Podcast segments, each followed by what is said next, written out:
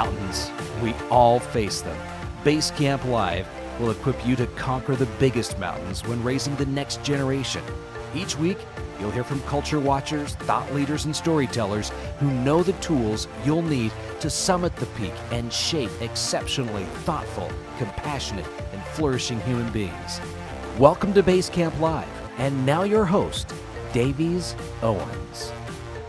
I'm so excited to be in the studio today with Mr. Bruce Flanagan. Bruce is uh, becoming a, quickly a great friend. We've just gotten to know each other. You've only been in the United States three days, flew in from Vietnam. Welcome to Base Camp Live. Yeah, thank you very much. Great to be here.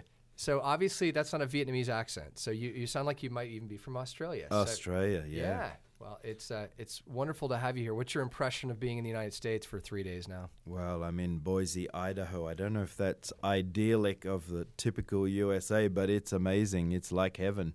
just snow on the mountains, green grass. It's uh, and the best food. Well, so it's it's awesome. We are so glad to have you here. You have a fascinating story, and in our short period of time, I wish we could delve into all aspects of it. But maybe just jump in a little bit of your background, and then we'll kind of get to some of the perspectives. One of the things I've so enjoyed uh, in talking with you, Bruce, is it's I think we often become um, you know trapped, if you will, in kind of our own familiar surroundings, and to have someone who's literally looking at everything with fresh eyes. You're, it's three days in, you're seeing everything kind of with new eyes. Talk a little bit about your background. You grew up in Australia. You were telling me you grew up um, in a cabinet maker shop. That sounds like somewhere Jesus would show up working. So what were you doing? yeah, I there? left school. Uh, I wanted to go to university. My parents said no one in our family's been to university, so I, I did a trade, which was great. But uh, in the when I was uh, working in the cabinet as a cabinet maker, I met Vietnamese.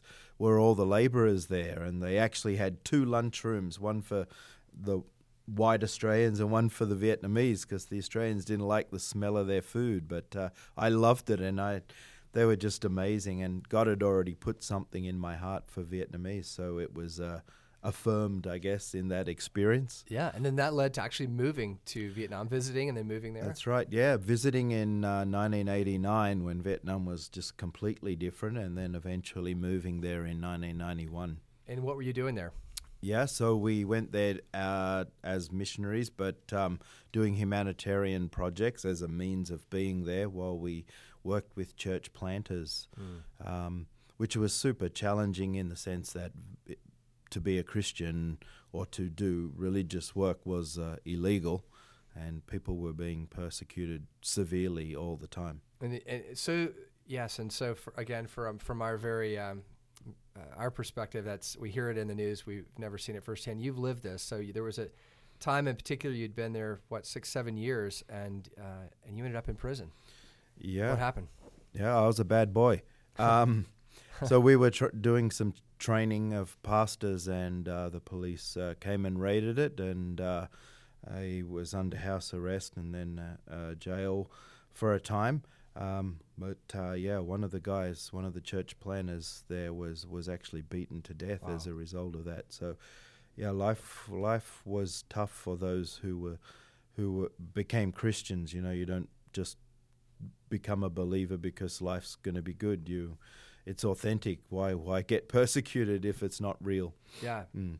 and pretty pretty intense time. Um, I, I, again, I think was it Madeleine Albright that actually called. I mean, it was kind of yeah. in the news. This was a big deal. That yeah, that's right. Prison. So, I mean, yeah. I was um, I'm Australian, so I get yeah. a phone call. Well, please hold for Mad, um, Madam Secretary, and I'm like, what's a Madam Secretary?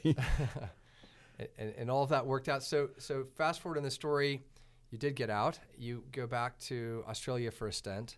Yeah. Um, t- kind of just catch us up with kind of what, because these are very interesting, formative moments in your life that lead to the decision that you started a school a year ago, and we're going to get right, into that. Sure. Talk a little bit about. So you're back in Australia. You've, you've yeah, just released, back in yeah. Australia for a short time, and then um, back to Asia, finishing a uh, master's degree. Um, did a thesis on Vietnamese in northeast Thailand, and then moved to Cambodia for a few years, where we um, planted three Vietnamese churches and started a small school amongst a slum area in Cambodia. Wow! Yeah, so that yeah, that was. But uh, this continued exciting theme time. A, a, continued theme of how do how do you support, encourage these Vietnamese people? I mean, this yeah, is kind of a absolutely. life theme. Like the, the, sure. they've been on your heart. You keep going back there.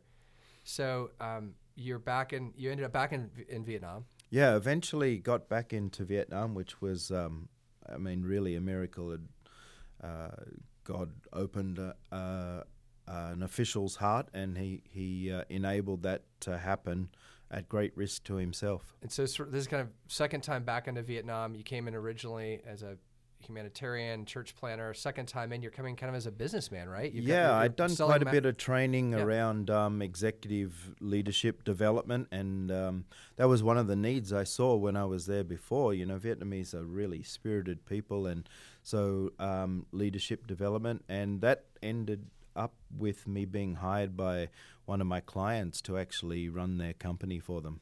And of course, again, in, in, God's providence. So now you're you're a businessman in Vietnam. You've got connections because of that with what prime ministers and others. You were sort of entered into some of the more important. Yeah, well, it certainly put me amongst the elite, and that I felt that was something that God had led me to, in the sense that the church was not able to really reach those people. There wasn't many business people in the church at that time, and certainly not government officials. And so I I met quite a few um, yeah. very senior people. And and this is. Um, again, and for those of us who are not familiar with the environment of Vietnam, obviously you ended up in prison before. It's unbelievable they actually let you back in. Yeah, this business relationship, and now one of the prime minister's uh, bodyguards asked me, um, "We looked at your history, and how come you've got the highest clearance? You can stand next to the prime minister." And I said, "Well, you tell me." I just find that fascinating. You went from literally in a jail cell yeah. in Hanoi prison to sitting next to the prime minister. Yeah. But God's story for you was not over yet. So then you leave and go back again. I mean, you're back. Um, well, I'm telling your story, but you have this this how do I reach the Vietnamese people? And ultimately, you end up with education becoming central to your life vision and passion. So, from church planner, humanitarian to businessman to educator, how did, how did the education piece come in for you? What was that about? Yeah, I've always been passionate about um, education in that sense and developing people. But uh, the the business opportunity um, came to an end, and at the around that time we adopted two Vietnamese boys, and then so they needed uh, schooling, and we tried homeschooling, and uh, due to different things, and and but as a pro- part of that process, just the the heart to that Vietnamese Christians, especially n- Vietnamese Christians, needed a Christian education that wasn't available. Yeah, and you, in particular, again for us, in the U.S., most of our listeners are, we're, we're thinking in terms of a public school choice or a private school.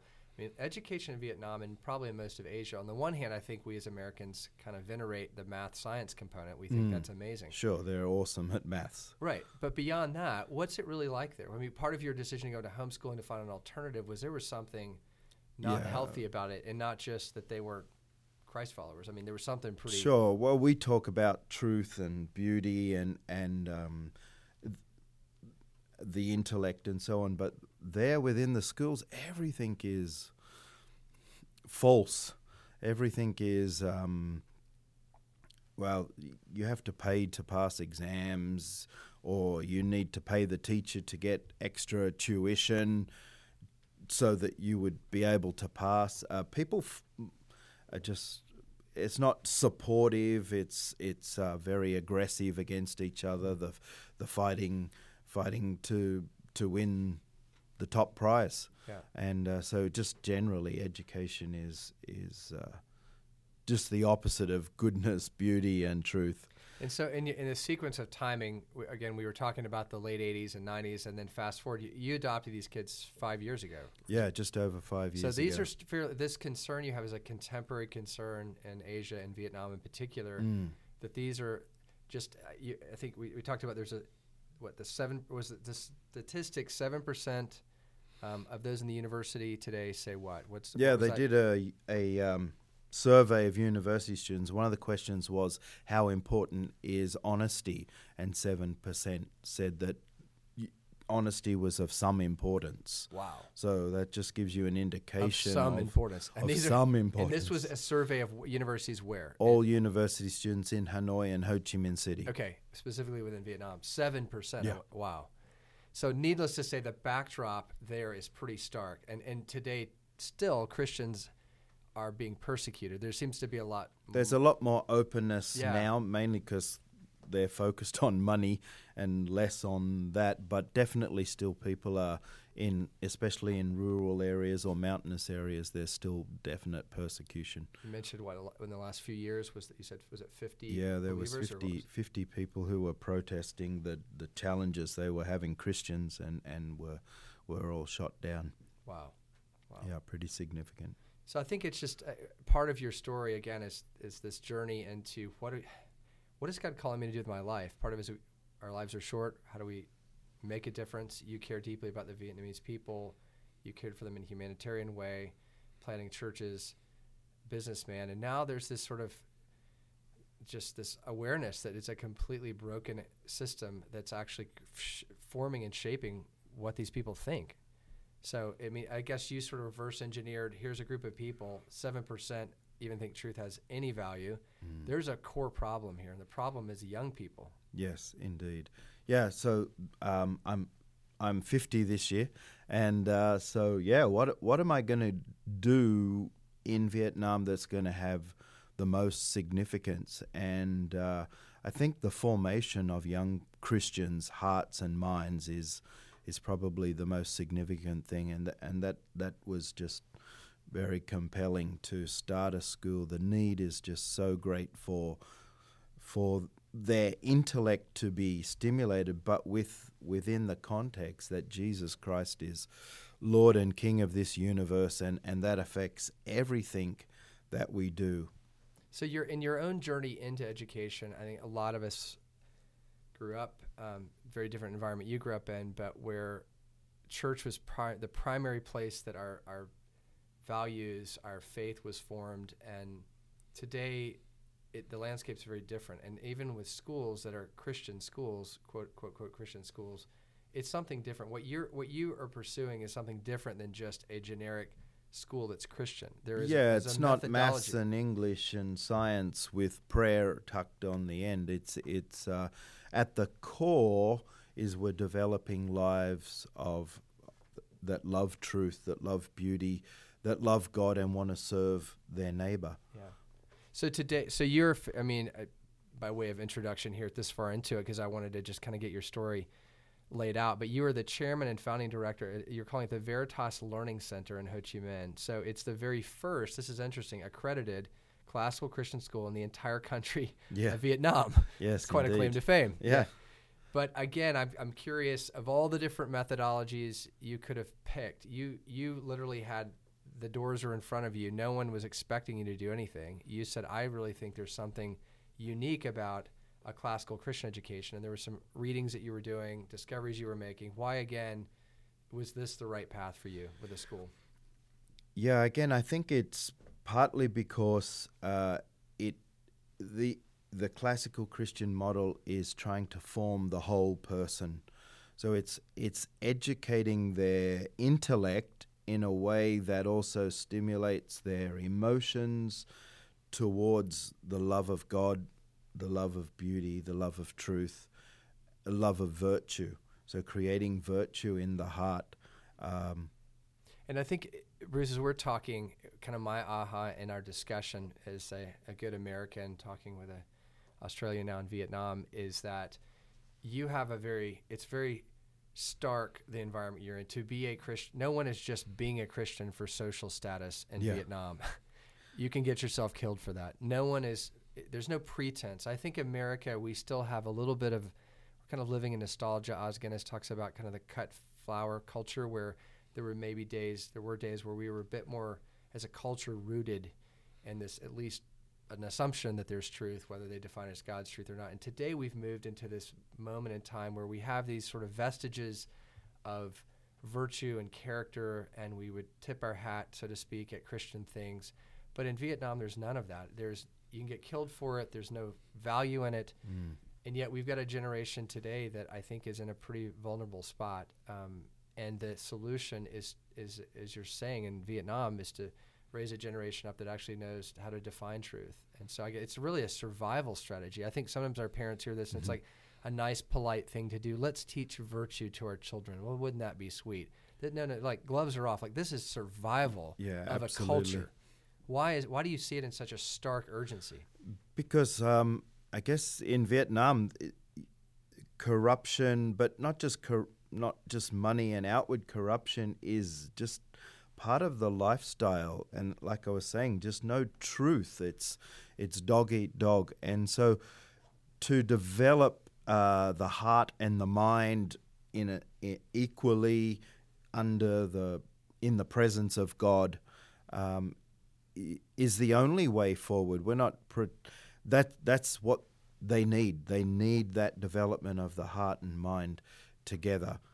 Because without it, you were talking about an eighth grader earlier that was, I mean, st- sort of starting to listen, but this was, it's like you're standing under this waterfall of culture in Vietnam that's just pounding down, and you're trying so hard just to save this one kid to say, look, there is truth. There's something different in the way. Yeah, sure. He was. Um, we were, I was going through a catechism with him, and, and I asked him straight, "Do you bel do you believe this? Is this true for you?" And and he kind of said, "Yeah, it's true, but I haven't seen any real evidence of it." And um, so I think that's where education in a Christian context is is vital. I mean, otherwise he'll be lost.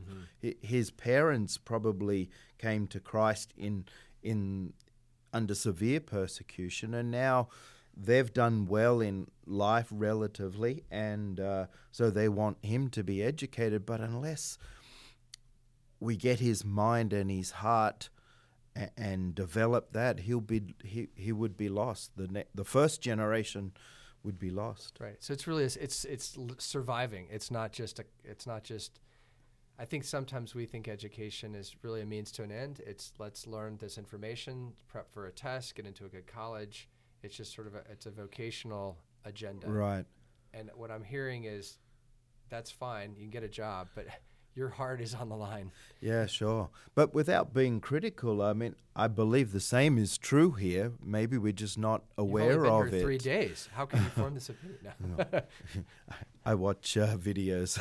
we were yeah yeah you were saying we, we, America if anything we, we, we don't necessarily export the finest uh, teachings and worldviews through our video and our media and everything else so Yeah, sure. the world is aware of us no go ahead with that I'm curious what you what do you see you think we're not as far away as maybe we think we are from the, the Uh, harshness of the I think Vietnam. sometimes we, uh, you maybe think that that America is a Christian country, and if we just get the right president or someone in place, then things will return. But I think that era is gone. That ship has sailed.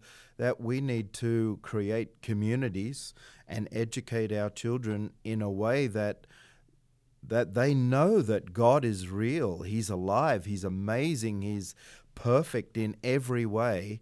Um, so when we study arithmetic, we're studying God's logic. When we're studying science, we're studying the um, uh, what He created and how He created. When we study philosophy, we're studying why did God create the world? What's the the the purpose? And so um, I think that's vital for for Christians anywhere. It just seems so clear in Vietnam because no one's going to pat you on the back for being a Christian or a cultural Christian because y- you'll get the opposite.